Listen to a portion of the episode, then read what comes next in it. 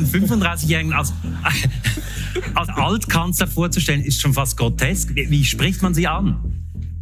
Also Herr Kurz ist perfekt, ja. Äh, Nicht nur im Schweizer Fernsehen wird darüber gewitzelt, dass ein Ex-Bundeskanzler mit 35 in Politpension geht. Klar, das ist weltweit wohl doch eher selten. Für mich, sehr geehrte Damen und Herren, beginnt somit ein neues Kapitel in meinem Leben, das ich mit heute aufschlagen darf. Sebastian Kurz galt lange als Wunderknabe der europäischen Konservativen. Jetzt liegt sein Rückzug aus der Politik Monate zurück. Was hat Kurz seitdem getrieben? Der ehemalige österreichische Bundeskanzler Sebastian Kurz wird Mitarbeiter der Kapitalbeteiligungsgesellschaft Thiel Capital. Sein künftiger Boss, Thiel Capital Eigentümer Peter Thiel, ist Republikaner und unterstützte auch Ex-US-Präsident Donald Trump.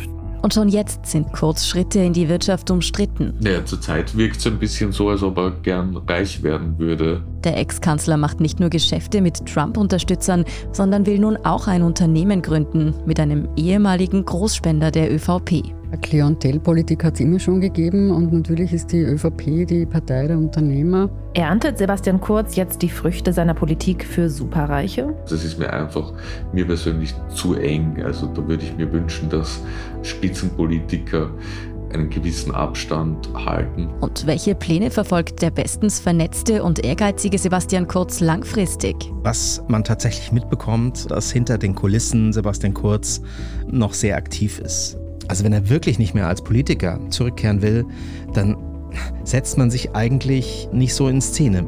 Ich bin Lucia Heisterkamp vom Spiegel. Und ich bin Antonia Raut vom Standard.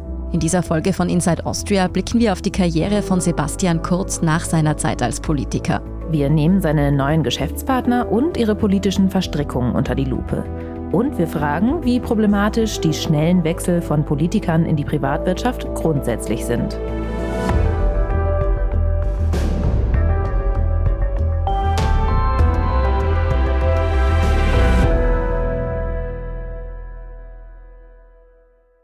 Vorab noch ein Hinweis. Meine Kollegin Antonia Raut vom Standard kennen Sie vielleicht schon. Wir haben hier bereits mehrere Folgen zusammen moderiert.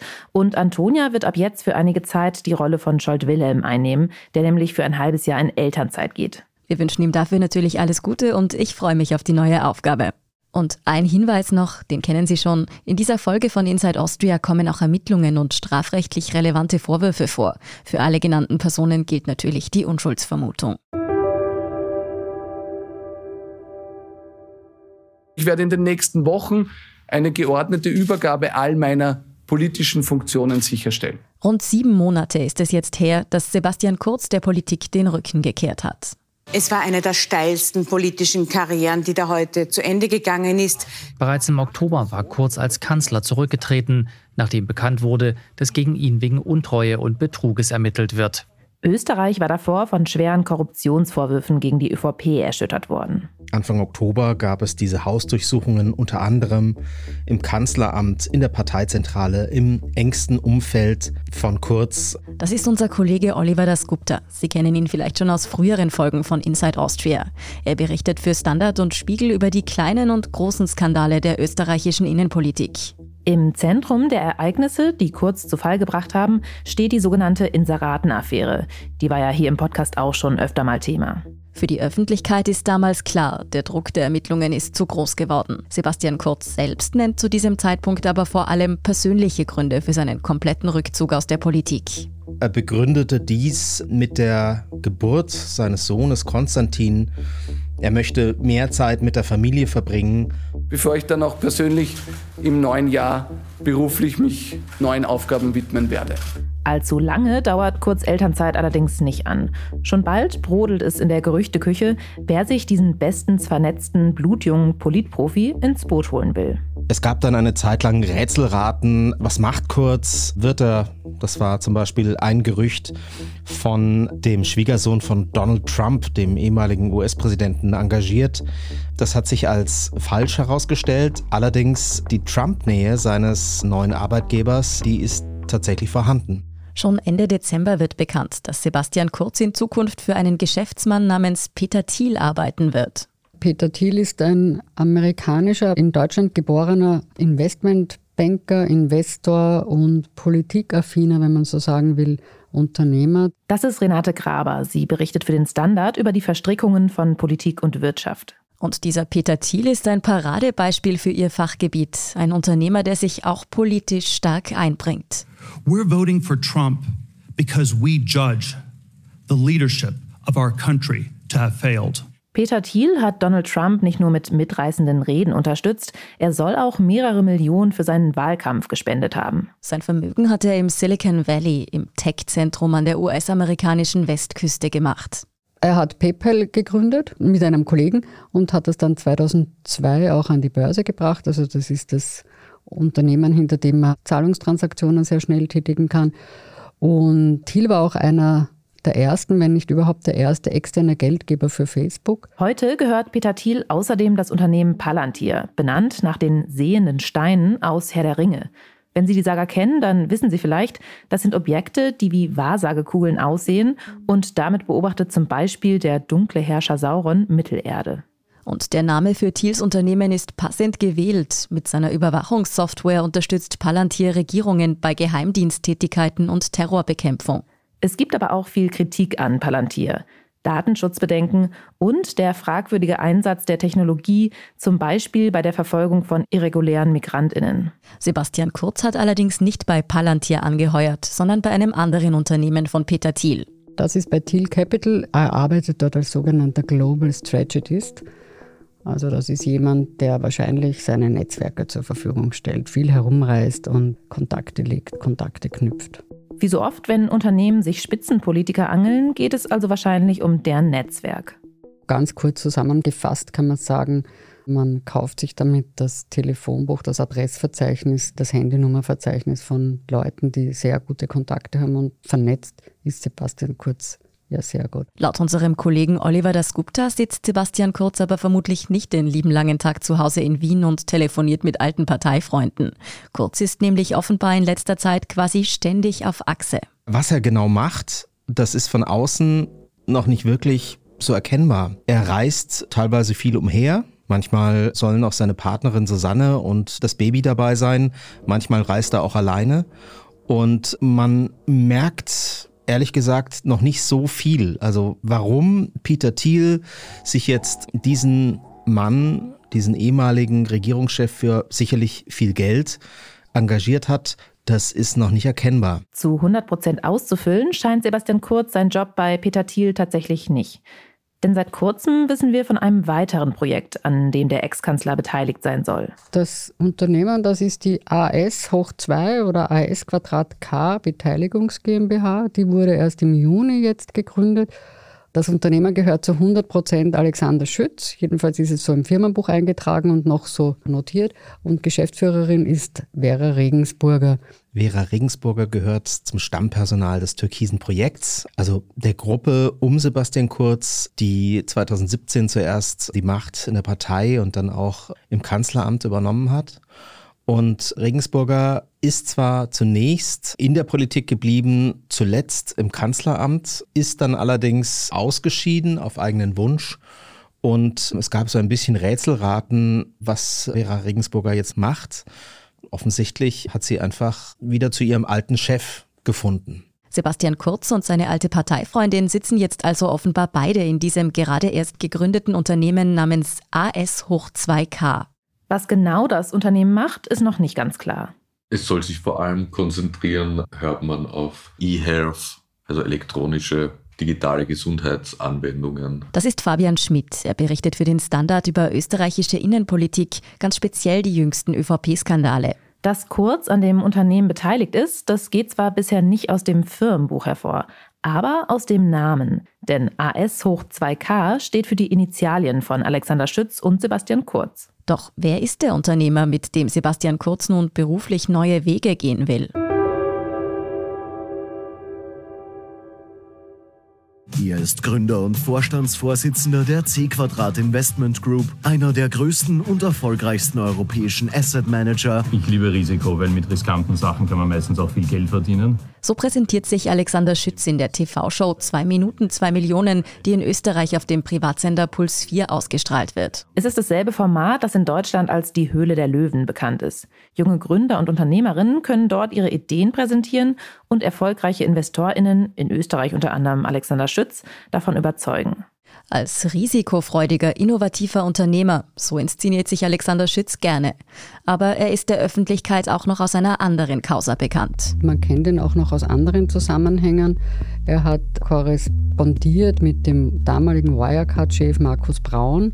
Damals haben ja Journalisten der FT, also der Financial Times, investigative Geschichten geschrieben über Wirecard. Wir wissen, das Unternehmen ist in der Zwischenzeit zusammengebrochen. Der Wirecard-Skandal ist einer der komplexesten und unglaublichsten Wirtschaftskrimis, den die Welt in den letzten Jahren gesehen hat.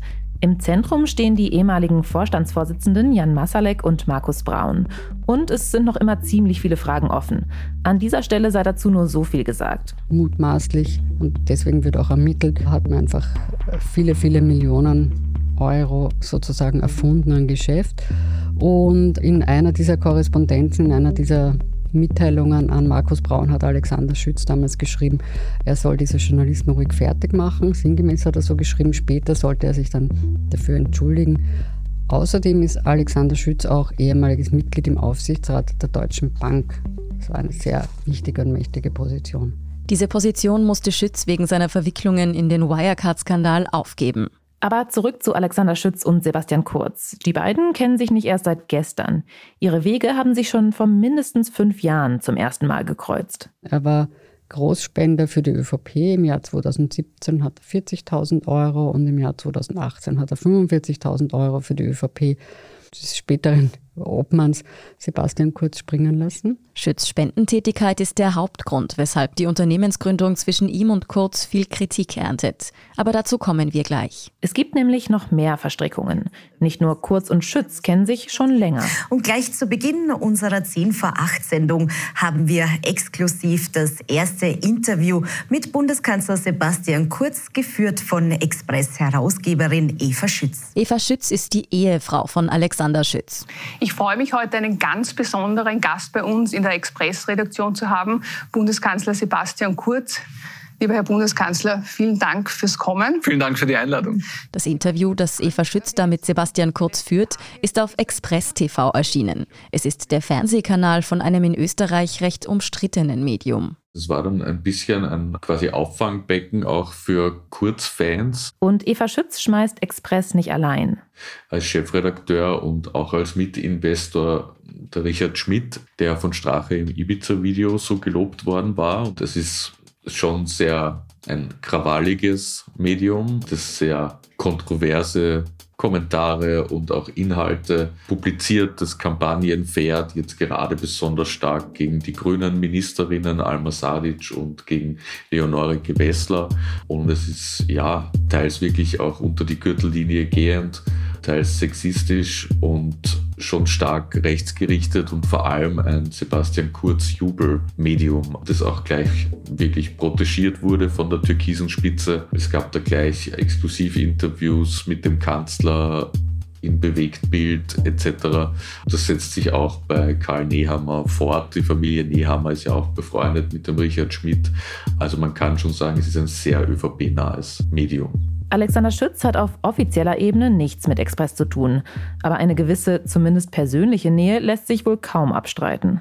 Und das Medium ist auch nicht Eva Schütz einzige Verbindung zu Kurz und der ÖVP. Sie hat tatsächlich früher einmal für die Volkspartei und später die türkisblaue Regierung gearbeitet. Also Eva Schütz ist eine Juristin, ist Rechtsanwältin und wurde eigentlich von der ÖVP bei den Regierungsverhandlungen mit der FPÖ beigezogen im Herbst, Winter 2017 damals für den Fachbereich Justiz und dürfte dort entsprechende Kontakte geknüpft haben. Jedenfalls landete sie dann im Kabinett von Finanzminister Hartwig Löger, war laut ihren Aussagen Büroleiterin von Thomas Schmid, dem Kabinettchef und Generalsekretär, der uns ja auch schon ein paar Mal begegnet ist. Thomas Schmidt ist eine Schlüsselfigur in quasi allen laufenden Ermittlungen zur ÖVP. Von seinem Smartphone stammen die Chats, die Kurz und viele seiner Verbündeten im Endeffekt zu Fall brachten. Mit seiner Mitarbeiterin Eva Schütz war Schmidt wohl nur bedingt glücklich. Sie galt laut unserem Kollegen Fabian Schmidt als kompetent und ehrgeizig, aber nicht als besonders leicht zu beeinflussen. Im türkisen Umfeld ein Nachteil. Nach dem Ende von Türkis Blau gründete Eva Schütz dann mit eigenem Geld Express. Und tatsächlich war es auch ihr Medium, das zuerst bekannt gegeben hat, dass Schütz und Kurz zusammenarbeiten wollen. Das hat Express verkündet. Sebastian Kurz startet in der Wirtschaft durch, hat es da geheißen. Und eben es wurde auch erklärt, dass da Investments in Technologie, Gesundheitspflegebereich getätigt werden soll. Also das hat man auch gleich bei Express gelernt. Wir halten also fest, Sebastian Kurz will beruflich neue Wege gehen. Und zwar mit einem Investor, bei dem es Verwicklungen zum Wirecard-Skandal gibt und dessen Frau ein Medium gegründet hat, das Kurz Politik massiv unterstützt. Vor allem aber war Alexander Schütz ein Großspender der ÖVP unter Sebastian Kurz. Und das hinterlässt einen besonders fragwürdigen Eindruck.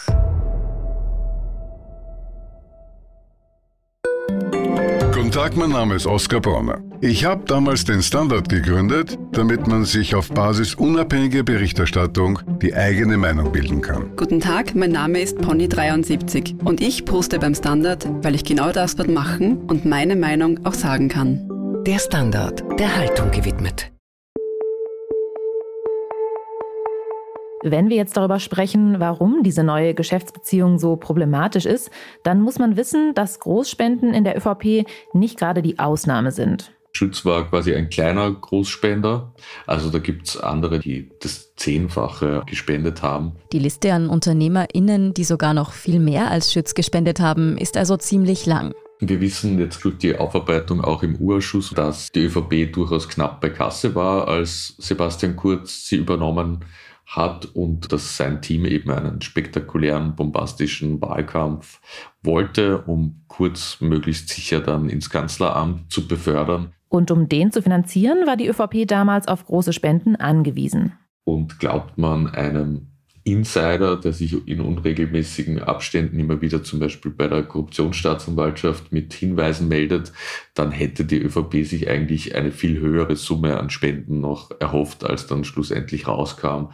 Aber selbst da hat man 2017 in Millionenhöhe Spenden gesammelt. Die Geldgeber, das waren vor allem private Investoren, eben Geschäftsleute wie Alexander Schütz.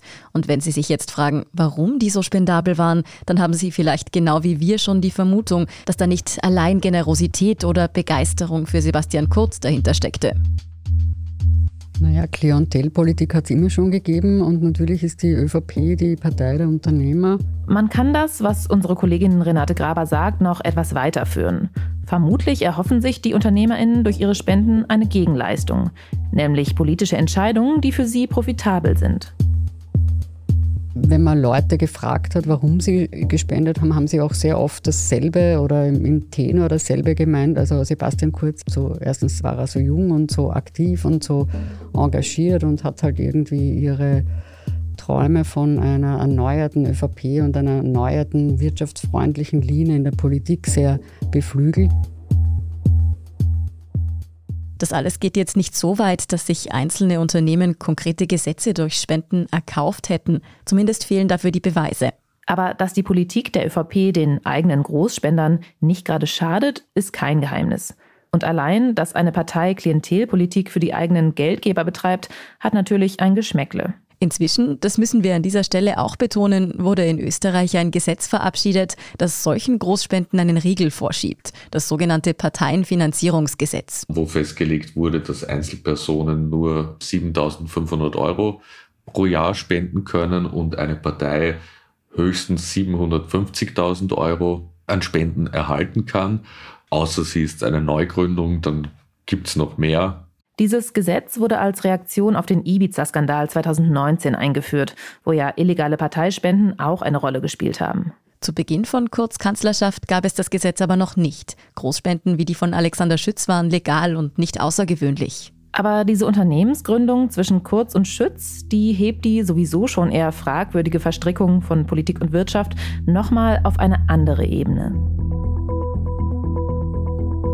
Denn es ist ja so, Sebastian Kurz und seine türkisen Parteifreunde schaffen es mit Hilfe von Geschäftsleuten wie Schütz ins Kanzleramt und machen dort dann mutmaßlich Klientelpolitik für ihn und andere Wirtschaftsgranten. Und als Krönung ergattern sich diese Politiker am Ende ihrer politischen Laufbahn Jobs bei genau diesem Konzern. Da kann man sich natürlich schon fragen, was das in einer Demokratie für ein Bild abgibt. Ob Sebastian Kurz und seine Leute jemals ernsthafte politische Ziele verfolgt haben oder ob es von Anfang an nur darum ging, früher oder später in die Welt der Millionäre aufzusteigen.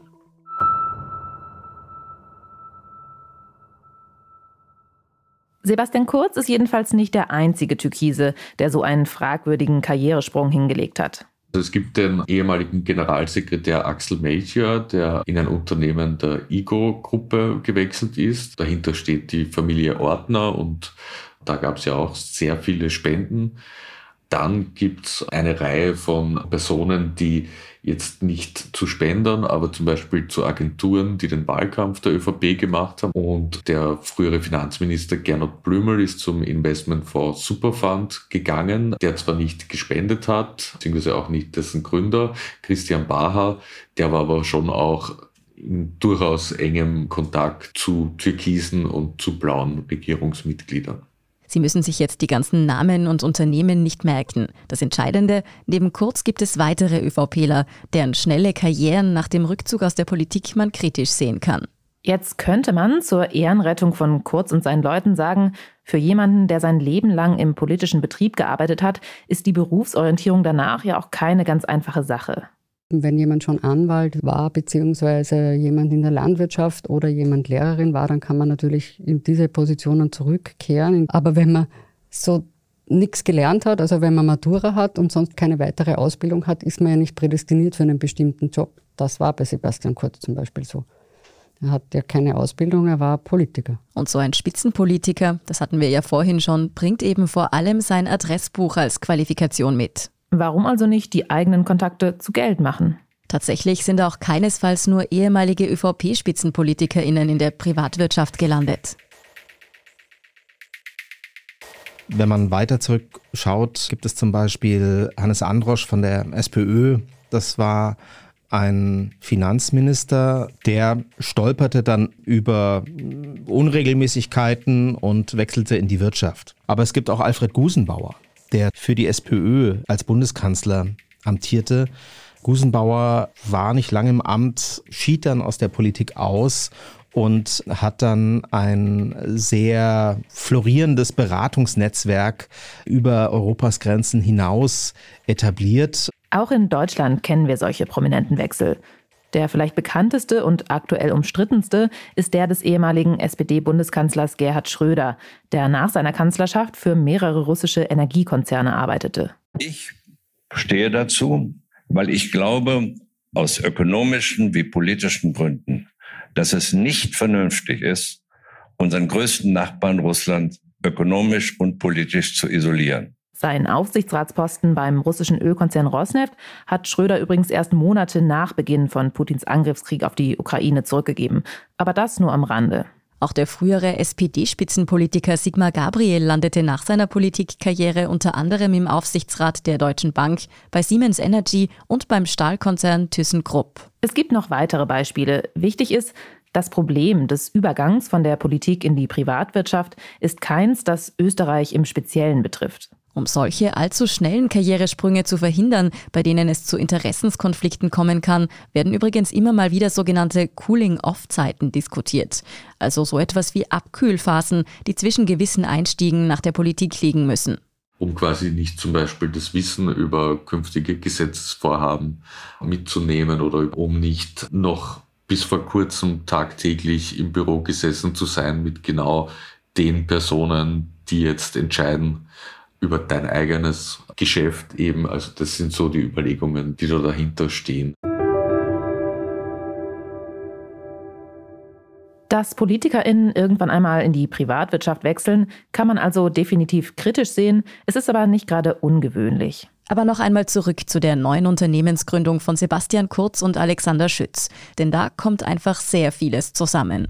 Also zuerst die Spende, dann die enge Beziehung während der Kanzlerschaft, die Ehefrau im Finanzministerium, dann die Gründung dieses Pro-Kurz-Mediums und dann die gemeinsame Firmengründung. Also das ist mir einfach zu eng. Da würde ich mir wünschen, dass Spitzenpolitiker einen gewissen Abstand halten, vor allem während der Amtszeit und dann auch danach ist es einfach eine gewisse Signalwirkung und die ist auch keine gute, weil es wirkt ein bisschen so, als würden die Politiker einfach ihre Kontakte vergolden und jetzt das umwandeln in wirtschaftlichen Eigennutz für sich selber. Seine Kontakte vergolden. Ist das also das neue Ziel von Sebastian Kurz? Schauen wir nochmal auf die Zukunftsaussichten des gefallenen Kanzlers, der ja immer als Politik-Wunderknabe galt dem nicht nur eine steile, sondern sicherlich auch eine lange Karriere als Spitzenpolitiker vorausgesagt worden war, die dann ja doch sehr abrupt endete. Für mich, sehr geehrte Damen und Herren, beginnt somit ein neues Kapitel in meinem Leben, das ich mit heute aufschlagen darf. Da stellt sich für uns schon die Frage, was Sebastian Kurz langfristig vorhat, mit der neuen Unternehmensgründung, mit der Zusammenarbeit mit Peter Thiel. Naja, zurzeit wirkt es ein bisschen so, als ob er gern reich werden würde. Aber es ist ja schon ein bisschen tragisch, ohne jetzt zu sagen, dass das nicht auch selbst verschuldet wäre. Aber mit 35 quasi und dann die Kanzlerschaft so zu beenden, das war bestimmt nicht der Plan. Was also ist der Plan B? Will Kurz jetzt sein Image vom konservativen Politstar zum knallharten Geschäftsmann ändern? Oder geht es doch noch um etwas anderes? Also was man tatsächlich mitbekommt, dass hinter den Kulissen Sebastian Kurz noch sehr aktiv ist. Ich will ihm gar nicht absprechen, dass er jetzt äh, viel Zeit mit der Familie verbringt, aber er sitzt auf jeden Fall nicht nur zu Hause und legt die Füße hoch. Er ist nicht nur oft auf Reisen. Sebastian Kurz pflegt auch Kontakte, knüpft Kontakte neu. Teilweise kriegt man da was mit. Und was unser Kollege Oliver Dasgupta da mitkriegt, sind nicht nur Kontakte zu alten Parteifreunden und Freundinnen, die Kurz offenbar sorgsam pflegt, sondern auch solche über Parteigrenzen hinaus. Es wird von Treffen berichtet in Bars und Restaurants von Wiener Edelhotels, also dort, wo sich sonst eher Touristen tummeln, aber weniger Einheimische und schon gar keine Journalisten. Treffen im Verborgenen sind das eine. Das andere sind die öffentlichen Auftritte von Sebastian Kurz. Die nehmen, nachdem es zuerst recht still um ihn war, jetzt auch wieder zu. Interviews wie hier mit dem Sender Servus TV, die zwar nicht gerade vor Inhalt strotzen, wo sich Kurz aber gezielt medial präsentiert. Im Leben ist es immer so, dass wenn gewisse Fenster aufgehen, kann man sich entscheiden, wie man abbiegt. Und man trifft tagtäglich Entscheidungen und die führen dazu, dass man einen eigenen Weg geht und natürlich andere Wege, die es vielleicht auch hätte geben können, ähm, dadurch einem verwehrt bleiben. Und dann gab es dann noch den Auftritt von Kurz beim ÖVP-Parteitag Mitte Mai. Als sein Nachfolger Karl Nehammer auch offiziell zum Parteichef gekürt wurde, da hat er sich medial dann schon relativ breit gemacht. Und manche sagen, nicht ganz zu Unrecht, er habe ihm medial die Schau gestohlen. Dass es Sebastian Kurz bei all dieser Inszenierung wirklich nur um seine Karriere in der Privatwirtschaft geht, das nehmen ihm offenbar nicht alle ab. Dazu wabern regelmäßig Gerüchte durch die Wiener politmediale Blase über eine mögliche Rückkehr von Sebastian Kurz in die politische Arena. In seiner ehemaligen Partei wären jedenfalls einige sicherlich ganz glücklich, wenn der einstige Shining Star zurückkehren würde. Es macht sich innerhalb der ÖVP eine gewisse Kurznostalgie breit, die ÖVP steht aktuell bei ungefähr 20 Prozent. Also sie ist fast halbiert. Und in diese Stimmung hinein wird natürlich auch die Zeit von Sebastian Kurz verklärt. Also gibt es irgendwann doch noch ein politisches Comeback von Sebastian Kurz? Er selbst sagt offiziell und inoffiziell nein, hat er nicht vor, will er nicht. Er hat sich jetzt einfach entschieden, neuer Lebensabschnitt. Das wirkt auch sehr glaubwürdig. Auf der anderen Seite gibt es Leute, die eben auf diese punktuell, aber wirkmächtige mediale Präsenz hinweisen und beispielsweise auch auf ein Buchprojekt, äh, was er mit einer bekannten Journalistin der Kronenzeitung vorhat. Also wenn er wirklich nicht mehr als Politiker zurückkehren will, dann setzt man sich eigentlich nicht so in Szene, außer wenn man das Eigenmarketing maximieren will auf Kosten auch der alten Partei. Wo genau Kurz in den nächsten zehn Jahren hin will, mit seinen neuen Wirtschaftsverbindungen und Projekten, das ist zurzeit noch nicht wirklich erkennbar. Aber er hat seine Karriere in der Privatwirtschaft ja auch gerade erst begonnen. Vielleicht will er sich einfach alle Türen offen halten. Mit Peter Thiel und Alexander Schütz hat er jedenfalls mal wieder mächtige Verbündete gefunden. Und sagen wir mal so, ausschließen würden wir bei diesem Ex-Kanzler vermutlich gar nichts mehr. Eines ist jedenfalls klar, egal welche Wege er noch einschlägt, dieser Mann, der uns im Podcast schon so oft beschäftigt hat, der wird sicherlich auch noch weiter Thema bleiben und ja, vielleicht auch noch für die eine oder andere Überraschung sorgen.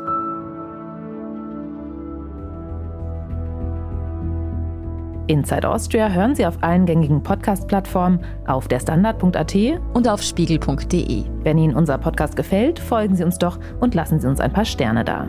Kritik, Feedback oder Vorschläge zum Podcast wie immer gerne an insideaustria.spiegel.de oder an podcast.derstandard.at. Unsere journalistische Arbeit können Sie am besten mit einem Abonnement unterstützen. Alle Infos zu einem Standard-Abo finden Sie auf abo.derstandard.at. Und unsere Hörerinnen und Hörer können mit dem Rabattcode Standard drei Monate lang für 30 Euro das Angebot von Spiegel Plus testen und 50% sparen. Alle Infos dazu finden Sie auf spiegel.de slash der Standard. Alle Links und Infos stehen wie immer auch in den Shownotes zu dieser Folge. Danke fürs Zuhören und allen, die auch hinter den Kulissen an diesem Podcast mitwirken. Das waren diesmal vor allem Ole Reismann und Christoph Grubitz. Ich bin Lucia Heisterkamp. Ich bin Antonia Raut. Wir sagen Tschüss und Baba.